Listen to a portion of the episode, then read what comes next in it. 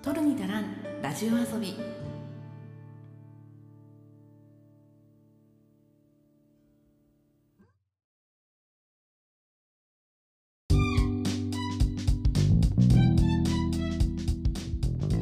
日本の片隅から中毒気味なエンタメ愛を叫ぶ番組、取るに足らんラジオ遊び、通称トルタラジオへようこそ。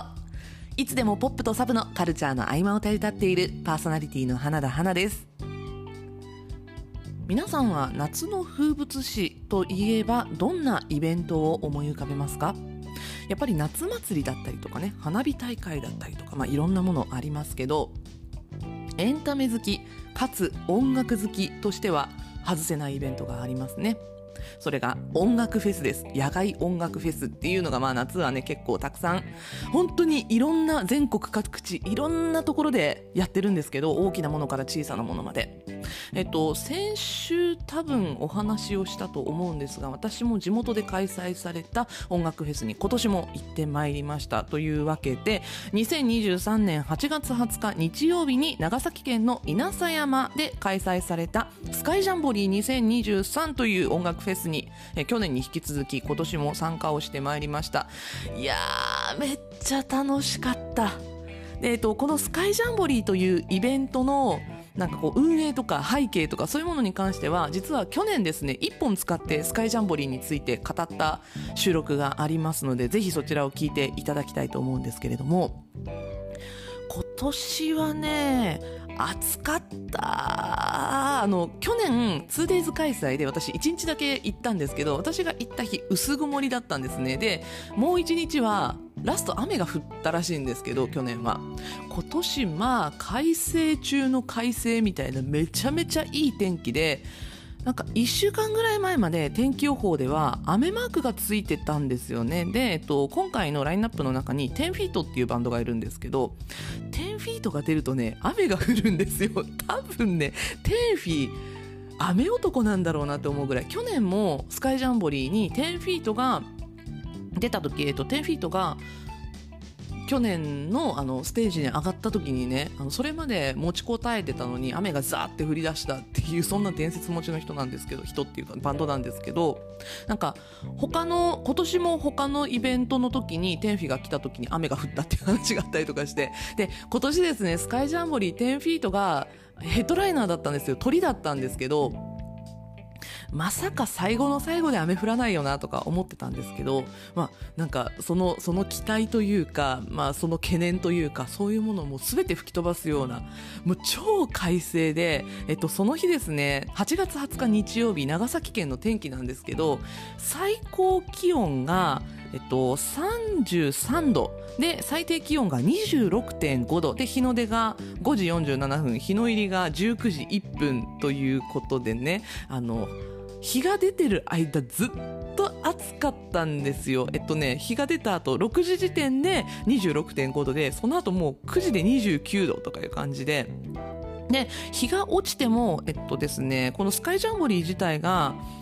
最後ヘッドライナーの10フィートの出演時間が19時45分から始まるという感じで、で8時半ぐらいには終わってたのかな、20時30分ぐらいには終わってた感じ、もう21時ぐらいにはみんな帰ってる感じだったんですけど、その頃でまだ29度ぐらいあったんですよね、気温が。もうほんとずっと暑くって、もうほんとね、周りでバタバタ人が倒れるのを見るぐらいの感じだったんですよね。で今年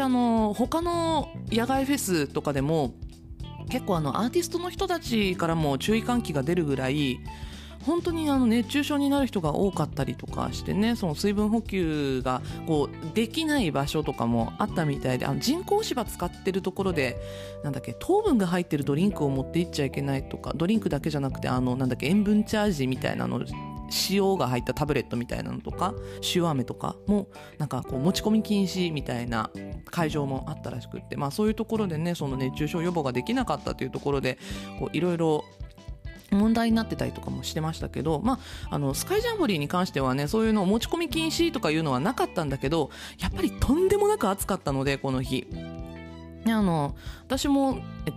スカイジャンボリーはテントエリア、芝生エリア、スタンディングエリアってエリアが3つに分かれていて、で基本的には芝生エリアにこうシートを引いてみんな見る形になるんですね。で、見たいアーティストとかこう盛り上がりたいアーティストの時だけみんな出入り自由のスタンディングエリアに入ってわーってやるって感じだったんだけど、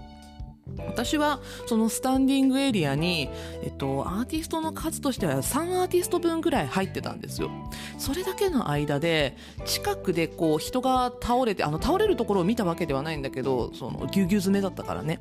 でもなんか近くでこう短歌読んでくださいとかいう声が聞こえたりとか、スタッフさんが慌てて走ってきて人を引き上げて帰っていったりとか、そういうのを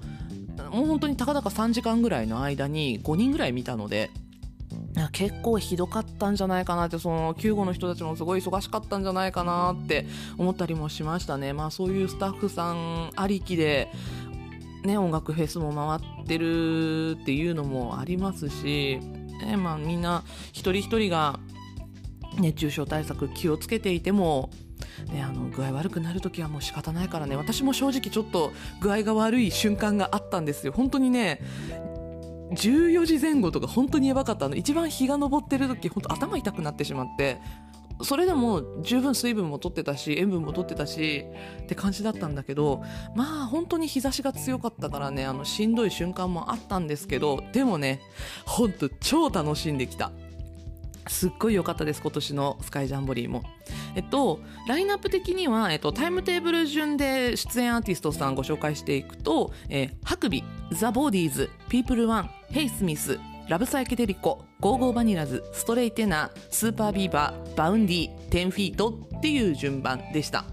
まあ私は4月にスーパービーバーの単独のホールライブに足を運んだ時に、スーパービーバーの今年の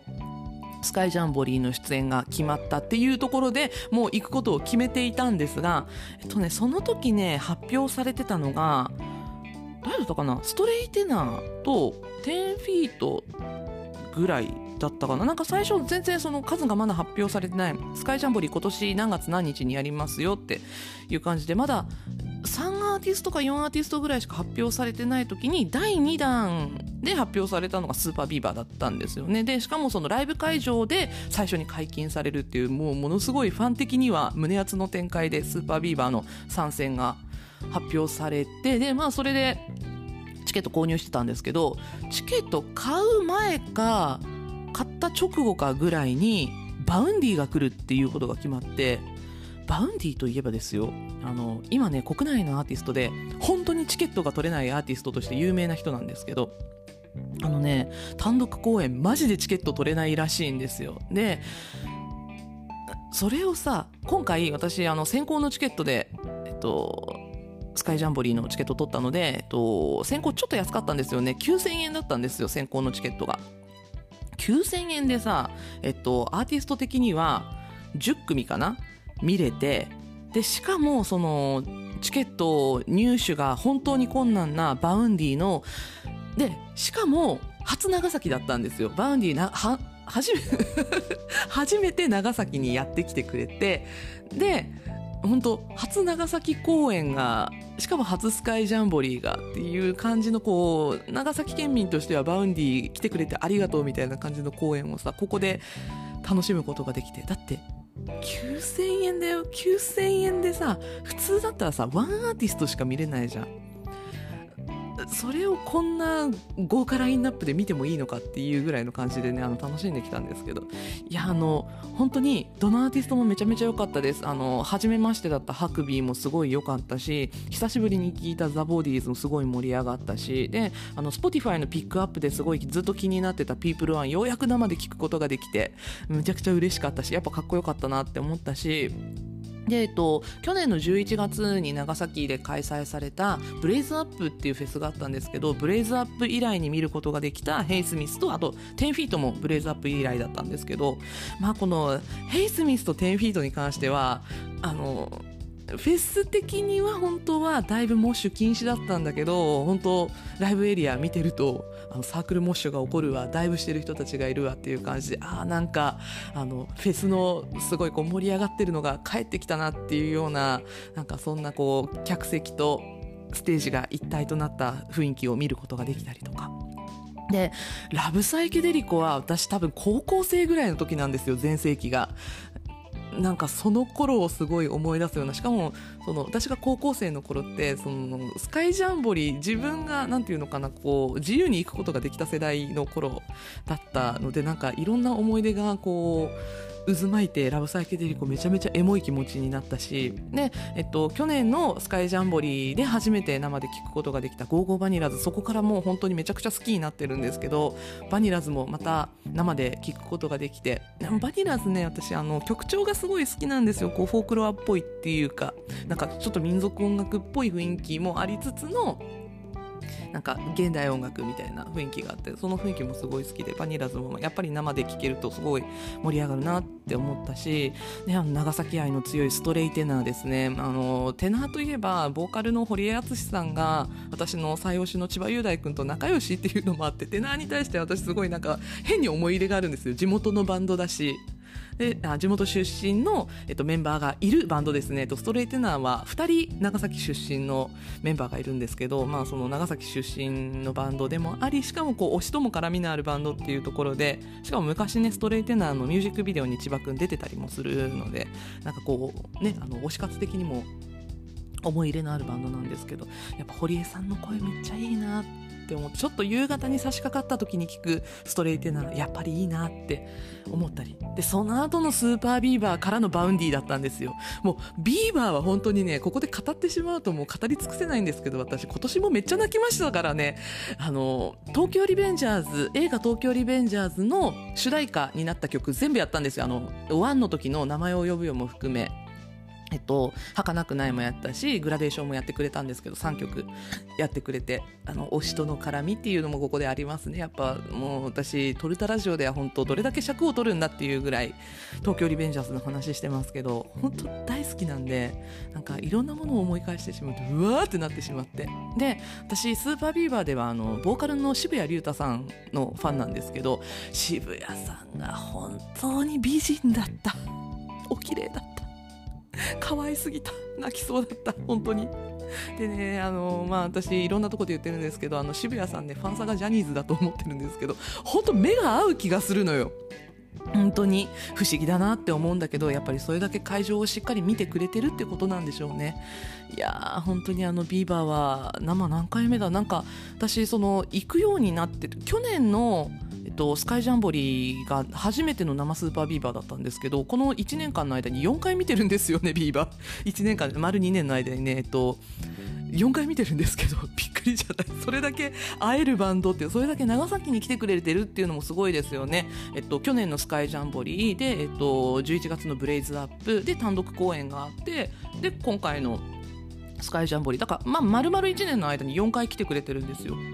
嬉しいね、もう本当にそんな近くで見ることができてっていうのと、あと関係者通路のところに来てる渋谷さんにものすごい近くで出会ってしまってああもう本当にって思ってしまいました。今まで史上めっちゃ一番近くで渋谷さんに出会ってしまったんですけど、顔ちっちゃかった、細かった、かっこよかったっていう印象ですね。私本当に今渋谷さんのことをリスペクトしすぎてて、髪色と髪型すっごい寄せてるんですよ本当にすごいメッシュのハイライト入れたりとかしてね、髪にね寄せてるんですけど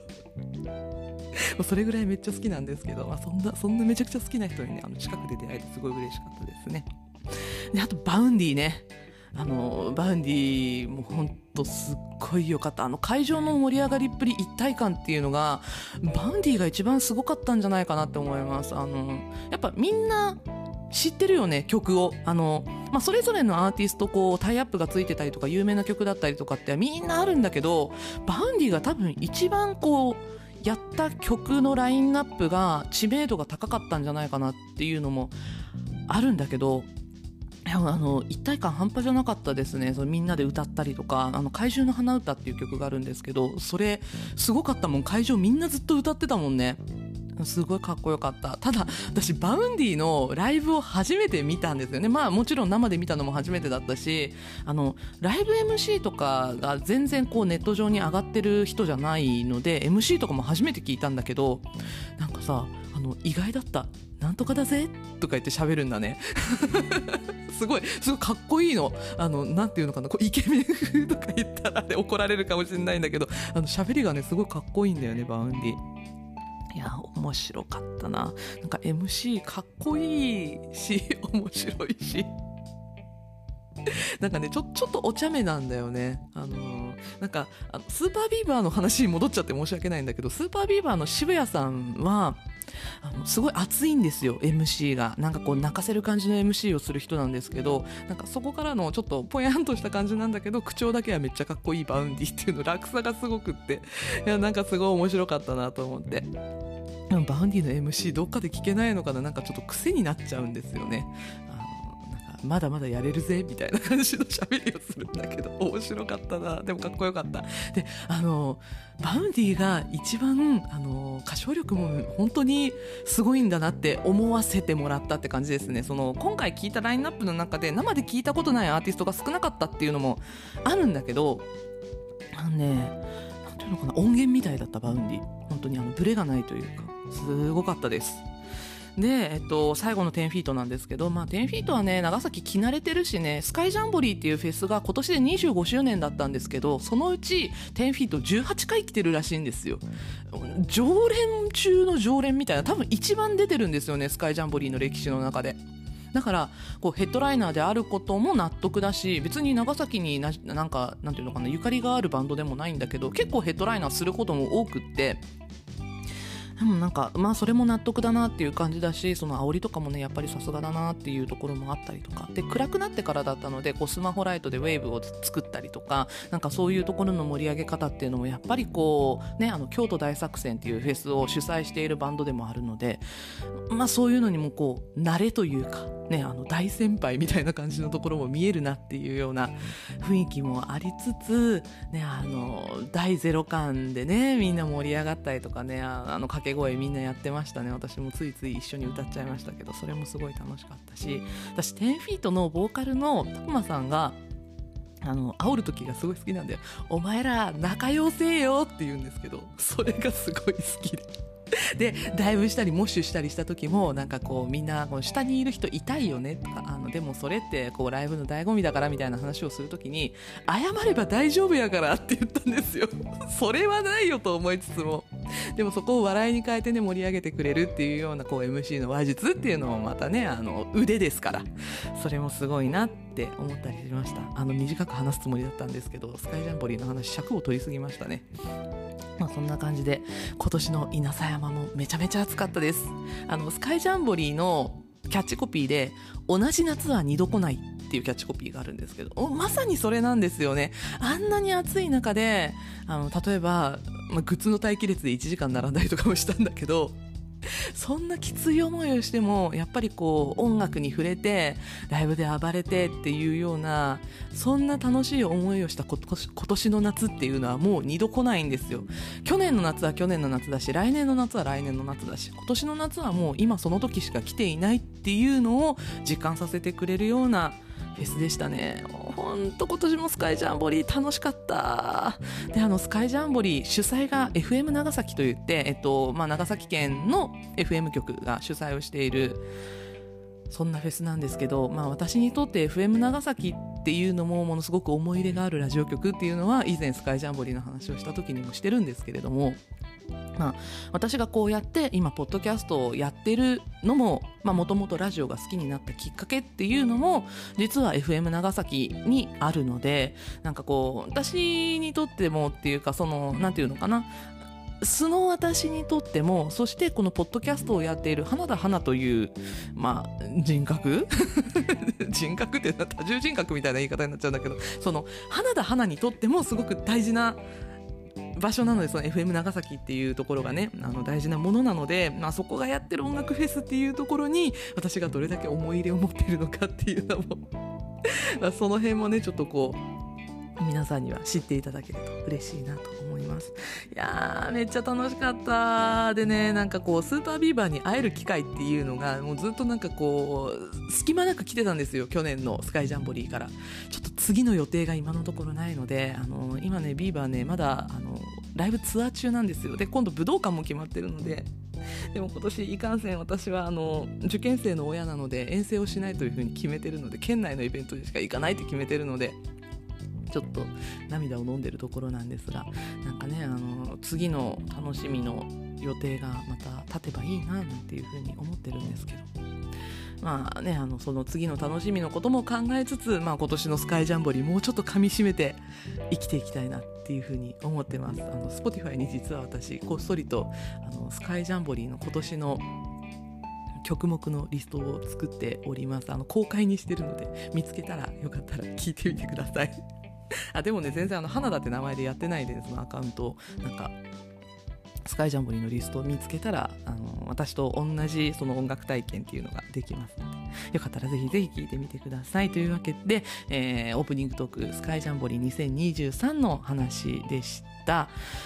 はい、というわけで、今週はですね音楽フェスとは全く関係ないメインコーナーをここからやっていきたいと思います。でね、今週ちょっと短めでメインコーナーお話をするつもりです。いつもそのつもりで1時間経っちゃうんですけど、今日は本当にちょっと短めでやろうかなと思ってます。今日は私の大好きな映画の話をしたいと思いますので、またこの先も今週のトルタラジオをぜひ最後までお付き合いください。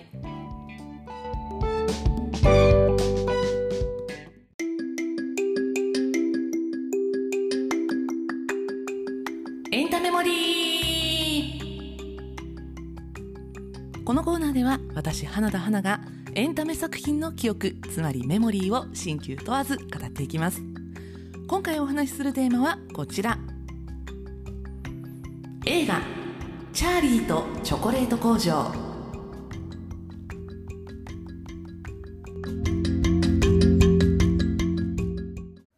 はい、というわけで今日は映画チャーリーとチョコレート工場についてお話をしていきたいと思います。私さ、この映画についてさ、ポッドキャストで話したことなかったかなって思ったんだけど、とりあえず、このトルタラジオだけを遡って確認をしたところ、私が、このチャーリーとチョコレート工場の監督を務めているティム・バートン氏についてお話をしたことは、どうやら、あるみたいなんですよね。もう一個ね、ナイトメアビフォークリスマスっていうもうちょっと先の時期になったらもうついお話をしてしまいたくなるティム・バートン監督の作品があるんですけど、そのナイトメアビフォークリスマスについてはトルタラジオでお話をしたことがありました。で、その時にティム・バートン氏についてもお話をしているんですが、まあ、ティム・バートン監督、そして出演ジョニー・デップっていうね、まあ、いろいろあるんですけど、この二人がタッグを組んでる作品。それらの作品の中でも私が本当に一番好きと言っても過言ではない、なんかこう世界観だったりとかその色合いだったりとか話の内容だったりとかっていうのが本当に一番好きな作品がこのチャーリーとチョコレート工場なので、でちょっと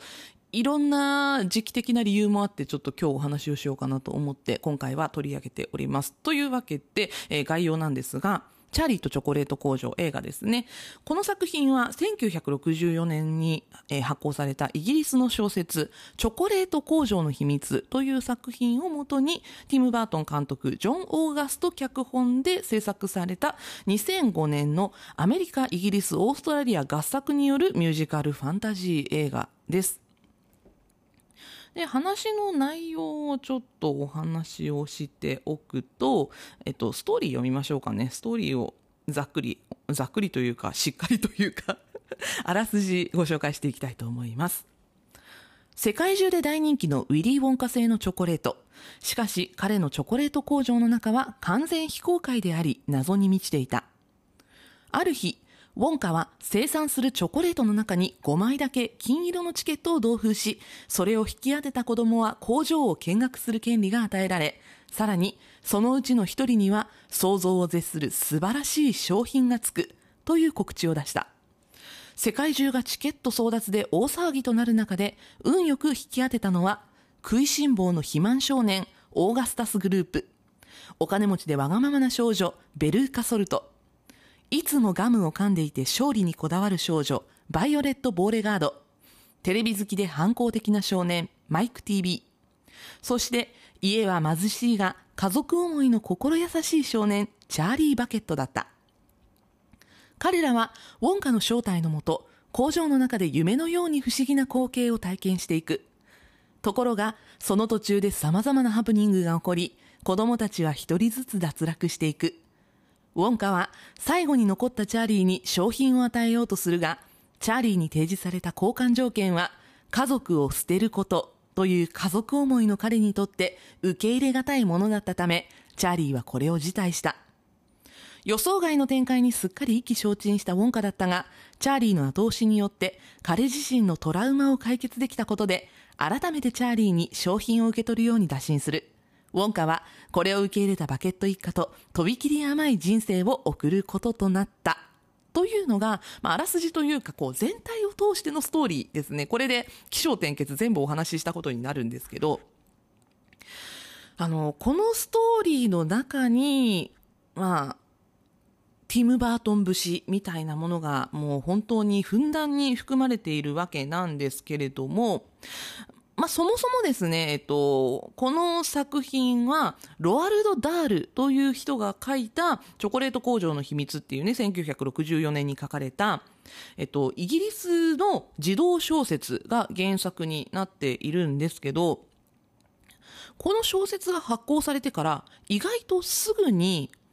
1回映画化されてるんですよ。つまり、チャーリーとチョコレート工場って2回目の映画化だったんですよね。1回目の映画化は、1971年に、夢のチョコレート工場という作品で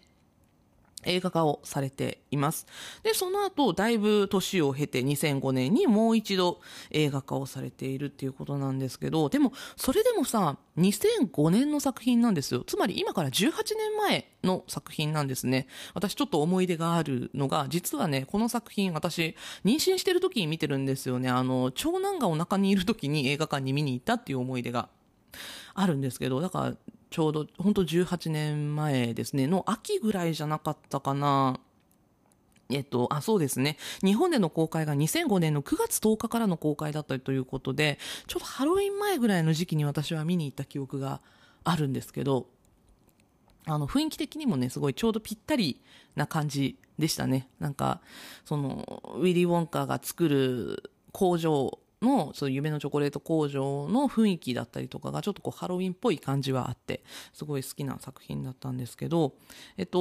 アメリカとイギリスでは2005年の7月からで、オーストラリアでは2005年の9月から、日本でも2005年の9月から公開されたという作品になっています。で、上映時間が115分ということなので、割と見やすい長さの作品じゃないかなと思います。日本での興行収入が53.5 億円ということで、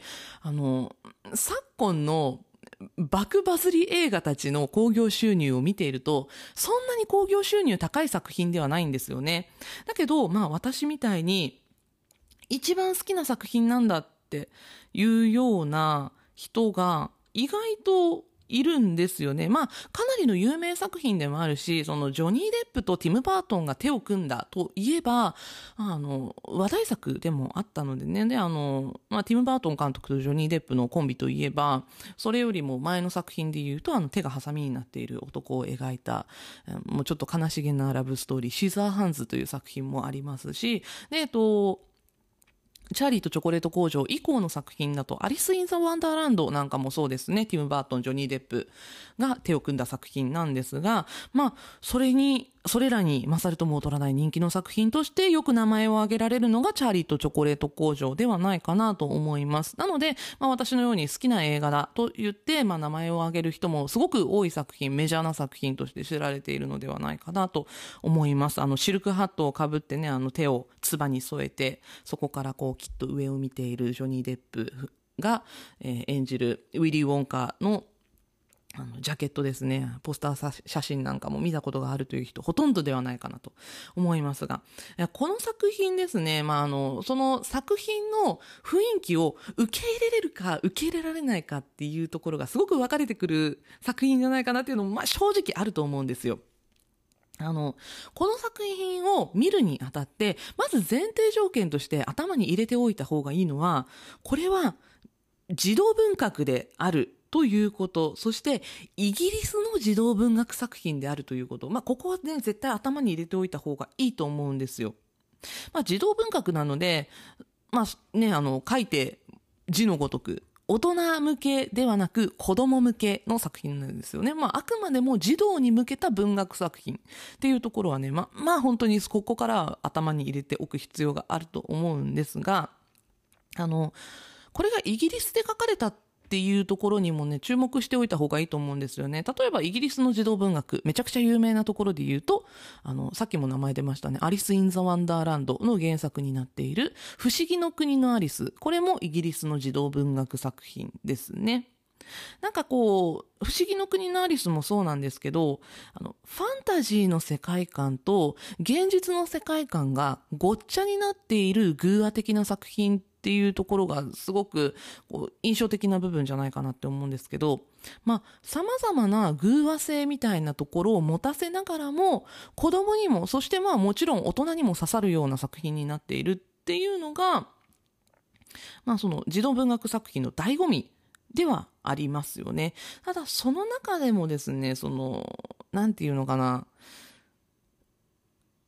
日本の児童文学ではなくてイギリスの児童文学なので、ちょっと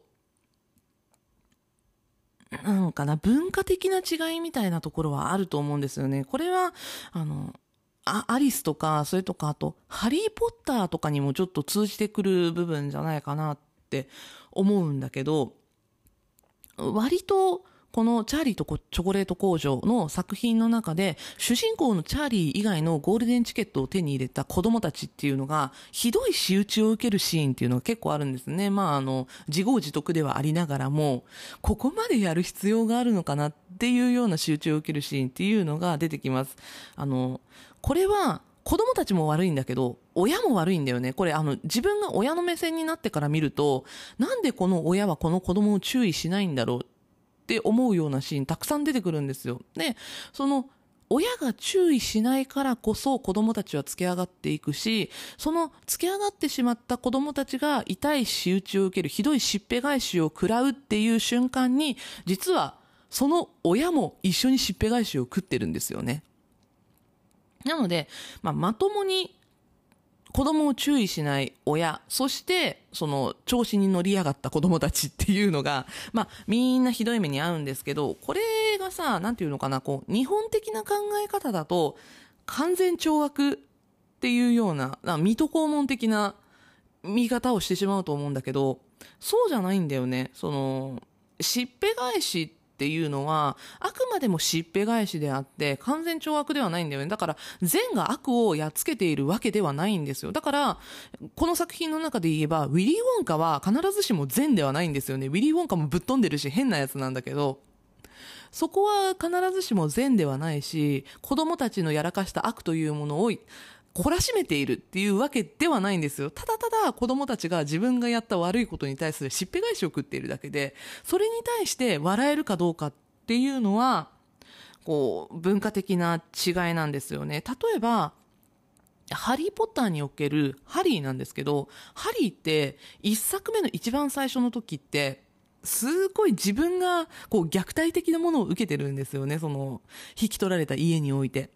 なんだけど、自分のことをいじめていた人たちが、例えばひどい目に遭っていたりとか、それとか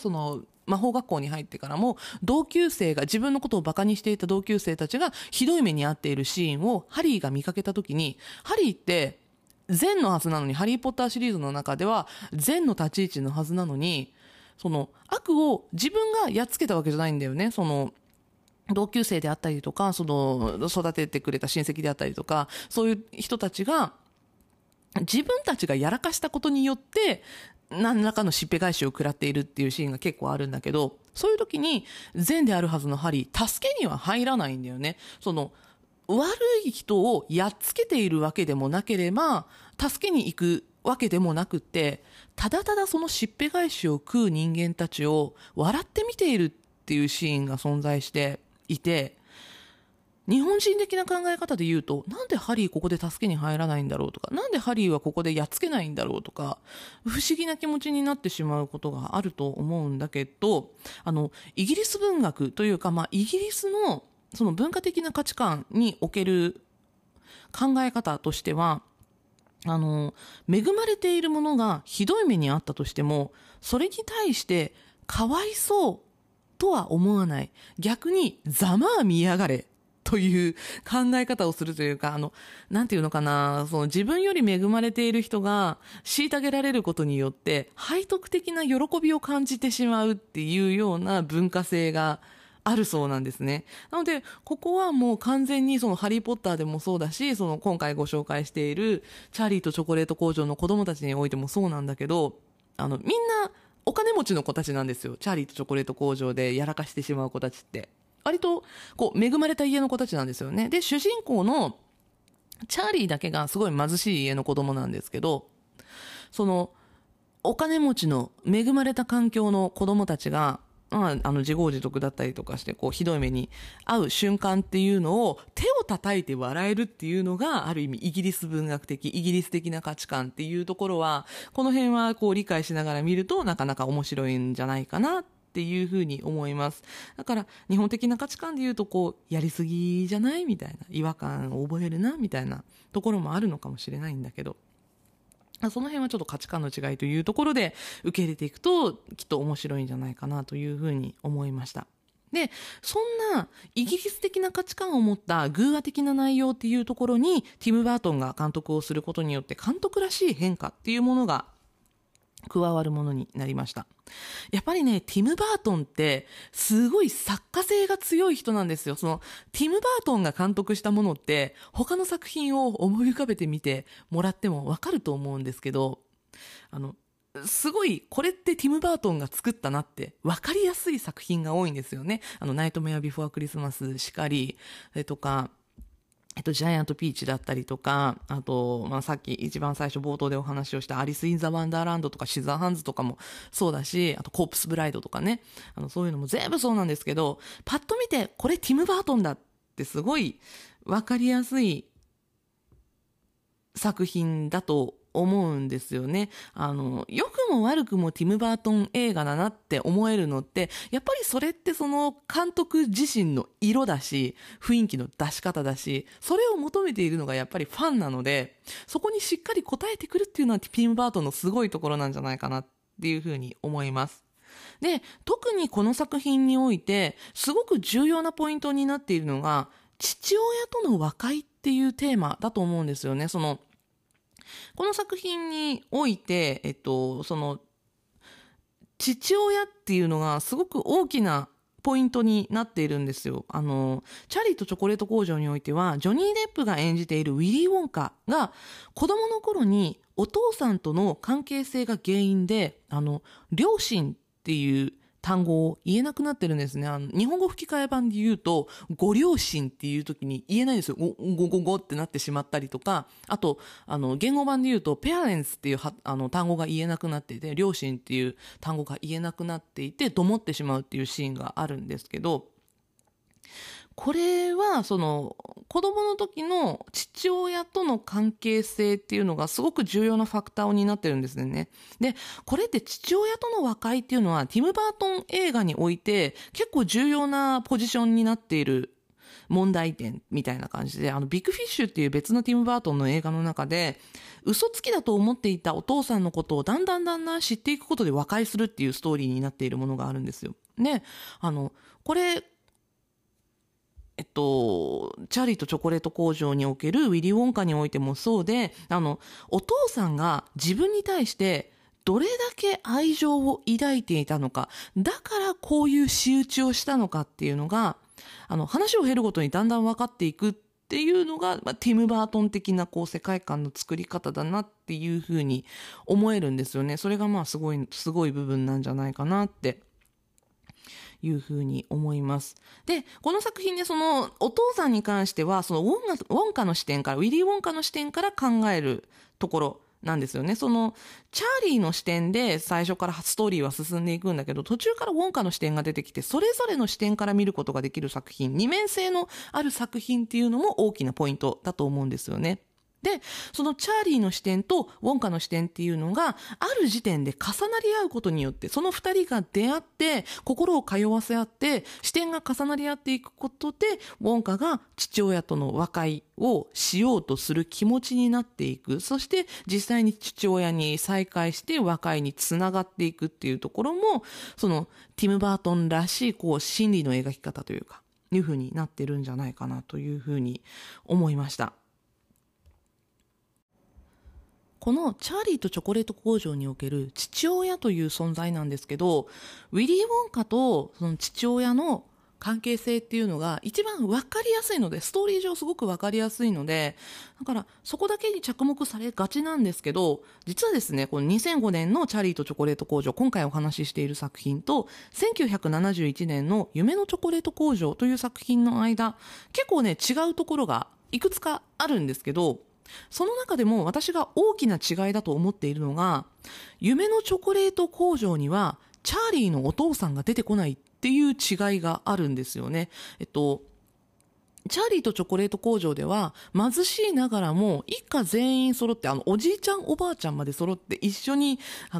え合って生活をしているっていうバケット家が出てくるんですけど、夢のチョコレート工場の方の主人公チャーリーのお家っていうのは母子家庭として描かれているんですよね。つまりお父さんがいないんですよ。ただチャーリーとチョコレート工場においては、チャーリーのお父さんは歯磨き粉の工場の従業員で、容器にキャップをはめる仕事をするっていうチャーリーのお父さんが登場するんですよね。原作は実はお父さんいるんですよ。なのに夢のチョコレート工場はお父さんの存在がカットされているんですよね。これ不思議ですよね。その夢のチョコレート工場側でもやっぱり理由があってお父さんの存在をカットしてると思うんだけど、ここで、原作通りにチャーリーの父親を出すっていうティム・バートン監督作品の方は絶対理由があると思うんですよね。チャーリーとチョコレート工場でウィリー・ウォンカのお父さんはウォンカに厳しすぎるしつけをする父親として登場するんですけど、チャーリーのお父さんっていうのは貧しくても一生懸命生きているごく普通の優しいお父さんなんですよ。で、どっちのお父さんも子供のことを必死で思って必死で考えて一生懸命子育てをしているお父さんとしては描かれているんだけど、子供においての存在感としては対照的な父親として描かれているんですよね。ここの描き方っていうのは絶対こう、やっぱりティム・バートンは自分の作品を作る中で必要だと感じたので出したんじゃないかなっていうふうには思うんですよね。たださ、このチャーリーの家、ものすごい異質な家なんだよね。そう、世界観として私すごい好きなんだけど、めちゃくちゃ現代的な街並みの中に突然傾いた家が出てくるんですよ。ボロッボロのなんかファンタジーの中にある家だったとしたら存在感としては別に違和感はないんだけど、現代建築の中に突然こんなボロボロの家があるかっていうぐらい変な家が出てくるっていうのがチャーリーの家なんですよね。やっぱり街の状況から見て際立って貧乏なお家なんですよ。屋根抜けてるし傾いてるし、なんかこう周りに比べると明らかに異質っていうのは、そのチャーリーの存在感っていうのもやっぱりその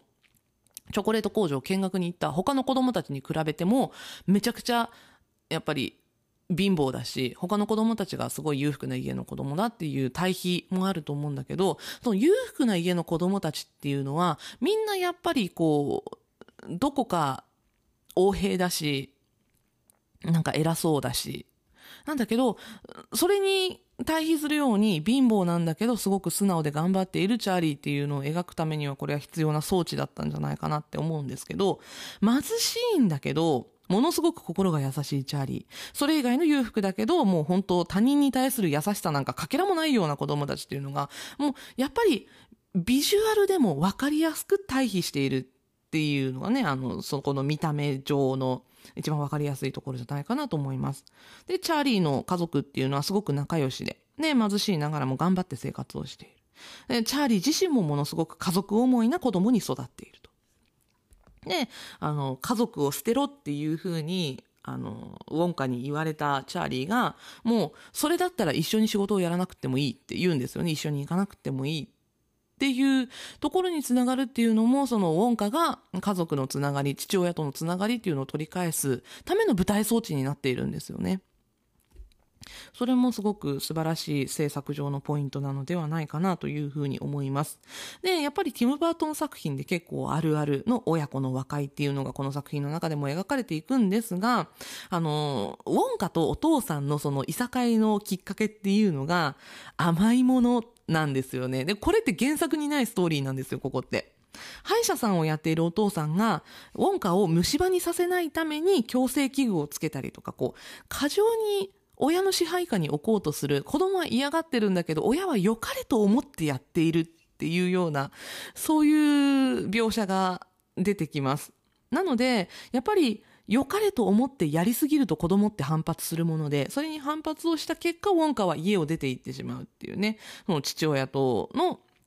別れを迎えてしまうっていうような、そんな問題が生まれてしまいます。で、ウォンカはさ、そのお父さんが歯を矯正したりとか、それとかその口の中をね、やっぱりこう清潔に保つっていうことにすごくそこだけに注力をしている、そこだけを愛しているっていうのがやっぱり歪みだと思っていて、そこから逃げたんだけど、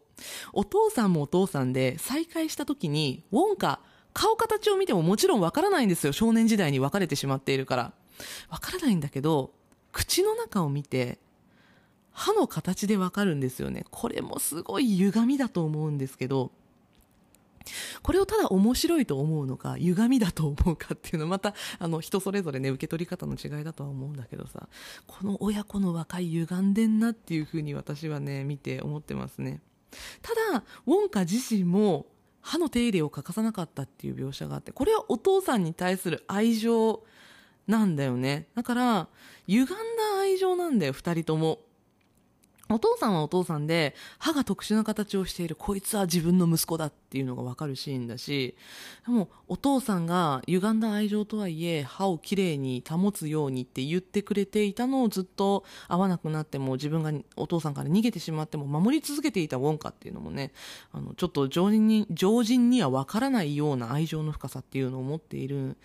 んじゃないかなって思います。なんかここのお父さんとの再会のシーンがいらなかったっていうような感想をよく見るんですけど、ここティム・バートン作品だからいるんですよ。私は絶対この父との和解、家族との和解っていうのはティム・バートン作品においてはなくてはならない要素だと思っているので、まあこんなやり取りがあるからこそウィリー・ウォンカっていう人間がどういう人間なのかっていうのもさらに分かりやすくなっていますからね。だからチャーリーの家だけが噛み合ってるんですよ。このチャーリーとチョコレート工場に出てくる家族の形っていうのが、そのウィリー・ウォンカの家っていうのも噛み合っていないし、それ以外のチョコレート工場の見学にやってくる子供たちの家っていうのも親子関係っていうのは噛み合ってないんだよね。なんかそこもすごく偶話的だなと思うし、なんかこうめでたしめでたしで終わらなかった人たちがいるっていうのはイギリス文学的だなっていうふうに思いますよね。なんていうのかな、こう最終的にも結局ウォンカはお父さんと一緒になるのではなくって、チャーリーの家、つまりバゲット家の一員となって楽しい生活を送りました、めでたしめでたしっていう終わり方をこの作品するんですよ。それもそれですごく偶話的だし、なんていうのかな、こうディズニーのジエンドハッピーエンドみたいな感じの分かりやすいエンドではなくて、なんか例えばこの間君たちはどう生きるかのレビューを上げたんですけど、あれのラストに近いちょっともやっとした気持ち悪さを感じるというか、まだこの先の人生どう進んでいったんだっていうことを考えさせるような終わりになっているというか、ジブリで言えばその君たちはどう生きるかもそうなんだけど、私ハウルの動く城のエンディングがすごくもやっとしたんですよね。それでいいのおしまいみたいな、そっから先どうなったのかなみたいに思ったんですけど、ハウルとかも考えてしまうようなエンディングにこの作品になってたんじゃないかなっていうふうに思います。だからなんかこのちょっとそれでいいのかなみたいなエンディングが割と他のティム・バートン作品を見ても最後そういう感じで終わることが多いので、ああなるほどちょっとティム・バートンってこういう感じなのかなみたいなところを考えるようなエンディングになっていました。いやなんかねそういうところもいろいろ考える作品だったんですけど、小ネタみたいなものも結構ちょこちょこあったりとかして、作中にね過去の映画ネタみたいなのがいろいろ出てくるんですよ。なんか2001年宇宙の旅の冒頭シーンに似たようなオマージュが出てきたりとか、あとヒッチコックのねサイコっていう作品のそのまんまみたいな感じのシーンが出てきたりとか、ベンハーの雰囲気だったりとか、サタデーナイトフィーバーの感じだったりとか、なんかそういうちょっとなんていうのかな、80年代、70年代、80年代ぐらいのレトロな作品を見たことがある人だったらニヤッとしてしまうような演出っていうのがちょこちょこ出てくるんですけど、これはチャーリーとチョコレート工場の雰囲気自体が70年代風のちょっとサイケデリックなシーンっていうのが結構あるんですね。で、美術とかも、それとか衣装なんかもそうなんですけど、割と70年代、80年代チックな感じのちょっとレトロな雰囲気っていうのが出ているので、そこに合わせた結果、まあ、その辺から出てきたお遊び心っていうのがちょこちょこ出てきているんじゃないかなっていうふうに思います。で、あとね、この作品に付随して出てきていたのが、キットカットを作っているネスレという会社が、ウィリー・ウォンカのチョコレート、作中に出てくるチョコレート、全く同じ商品っていうのを実際に販売していたんですよね。もう現在は販売を終了してるんですけど、劇中のようにゴールデンチケットが当たったら入ってるっていうような、そういうチョコレートを販売していて、キャラメルヌガーがふんだんに入っためちゃめちゃ甘いチョコレートだったんですけど、私これすっごい大好きで、日本だとねビレッジヴァンガードで結構簡単に手に入れることができたんですよ、販売していた当時は。これをね食べるのがすごい好きだったんだよね。やっぱり劇中と同じ体験をできるっていうのはファンとしてはすごく楽しい体験だし、それをさせてくれるっていう作品はすごく素敵だなっていうふうに思います。チャーリーとチョコレート工場に出てくるチョコレート工場の工場内っていうのが、なんていうのかな、その大人の目線で見てしまうとさ、その清潔さだったりとかさ、そういうところ気にしたらいけないんだけどさ、やっぱちょっと気になっちゃうじゃん。だけど子供からすればものすごく夢のような光景で、やっぱり夢のチョコレート工場なんですよ。チョコレートが湧き出す滝があったり、それが流れる川があったり、まあ、木だったり花だったり草だったり、そういうものは全部食べれるものでできてるんだよみたいな、お菓子の家が工場になったみたいな感じだったりとか、それとかそのテレビの中に手を突っ込めばそのテレビの中の商品を実際に手に取って食べることができるっていうシステムだったりとか、そういうのがさ、やっぱりこう子供心はめちゃくちゃくすぐられるビジュアルになってるし、それがその70年代80年代、まあ雰囲気としては60年代ぐらいのものも出てくるんだけど、そういうサイケな感じだったりとかの世界観の中にあるっていうのがまたね、見た目としては可愛いんですよね。キッチュなんですよね。すごい素敵だなって思うんですけど、で実際にこのセット食べられるように作られていたそうなんですよ。食べれるようにパティシエにセットを作ってもらったりっていう感じで、その寓話の中の出来事が映画のセットとして本当に実現してるっていうのが、そのティム・バートンの狂気みたいなものを感じてしまってね、狂ってんないい意味でっていう風に思うっていうのをね、この制作の裏話とかを知るとまた面白いものじゃないかなと思います。まあ、そういうそのお菓子でできているとかセットの雰囲気とか、そういうところはやっぱり子供心で見るとすごく可愛いな、素敵だなって思うところもあるんだけど、子供と大人の関わり合いとかの部分の視点から考えると、大人になってから見るとまた考えさせられることも多くて違う印象になるので、まあ有名作品すぎる作品だし、もう今までに多分普通に地上波で5、6回は放送されている作品なので、見たことないという人の方がもしかしたら少ないかもしれないんですけど、チャーリーとチョコレート工場、ぜひ今だからこそ見てもらえると楽しいんじゃないかなと思います。実は10月に帝国劇場でミュージカルチャーリーとチョコレート工場上演されることが決まっています。主演ウィリー・ウォンカを演じるのが堂本光一くんということでね、これもすごく面白そうだなと思っているし、そしてウィリー・ウォンカの過去を描く映画作品ウォンカという作品が今年公開が決まっています。この若い頃のウィリー・ウォンカ演じるのがティモシー・シャラメらしいんですね。こんなかっこいいウィリー・ウォンカの過去が見れるなんてっていうところで、私はこのウォンカもすごく公開を楽しみにしているので、またその頃になったらね、お話をしようかなと思っています。というわけで今回は私の大好きな作品チャーリーとチョコレート工場についてお話ししていきました。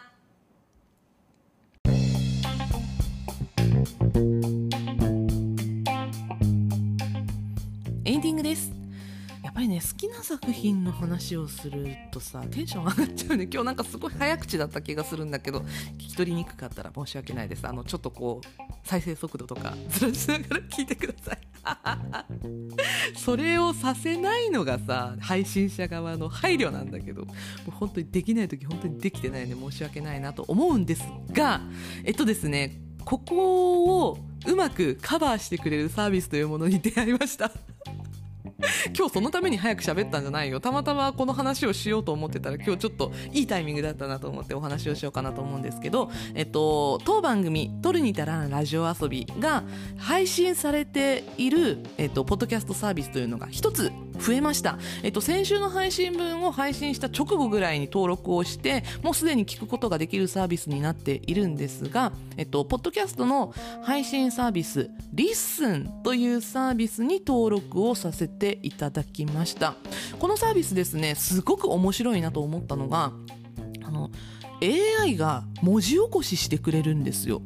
ポッドキャスト内容を。なので音を聞くことができないんだけど、画面を見ることができるんだよなっていうタイミングの場合、文字でポッドキャストを追うことができる、そんな画期的なサービスになっています。しかもね、 AI がサマリーを作ってくれるんですよ。見出しを作ってくれるの。私のこのクソ長い、いつも1時間ぐらいあるポッドキャストをまとめを作ってくれるの。私が1時間こういう話をしたよっていうまとめを作ってくれて、目次を作ってくれて、で文字起こしをしてくれるっていう、めちゃめちゃ画期的な素晴らしいサービス、そんなレッスンなんですが、ウェブサイトから見ることができます。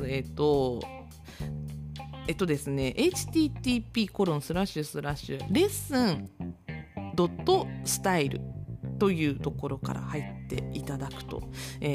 ームページトップに入ることができるんですが、そこからね、撮るに足らんラジオ遊び検索していただくと、私の番組聞くことができます。実際に文字起こしをされているところ読むことができますし、あ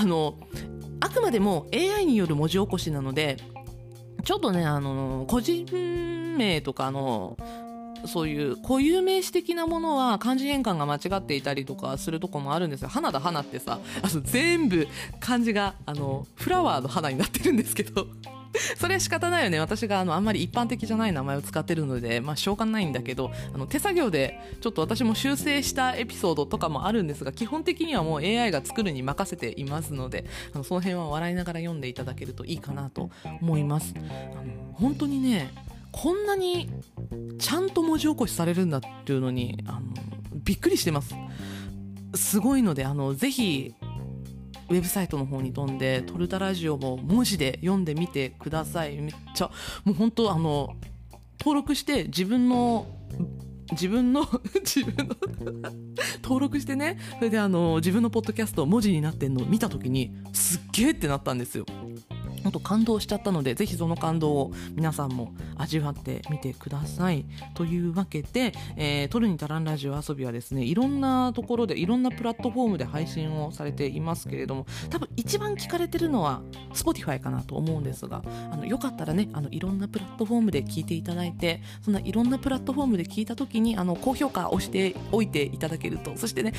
よかったらレビューとか書いていただけると私の励みになりますので、ぜひぜひよろしくお願いしますというわけで、今週はこの辺でお別れにしたいと思います。いろんなプラットフォームでよかったらトルタラジオをまた探してみてください。取るに足らんラジオ遊びは地方在住映像系エンタメカルチャー好きの Y 世代がはっと息を止めたよもやま話を好き勝手に一人語る番組です。番組へのご意見ご感想、取り上げてほしい話題などは概要欄のメールフォームから、そして今日もし Spotify で聞いているよという方はこのエピソード下部にメッセージを送る欄ありますので、そこから送っていただけると嬉しいなと思います。で、私花田花が思うままに更新している Twitter、Instagram、Twitter じゃないね、旧 Twitter、X、そしてInstagram、ノート、スレッズなどございます。そちらもぜひフォローよろしくお願いします。また各 SNS ではハッシュタグトルタラジオで感想もお待ちしております。ハッシュタグトルタがひらがな、ラジオがカタカナです。見つけ次第すぐにいいね押しに行きますからね、ぜひよろしくお願いします。というわけで今週はここまで。エンタメには中毒性がございます。用法用量を守って正しくお楽しみください。お相手は花田花でした。またね。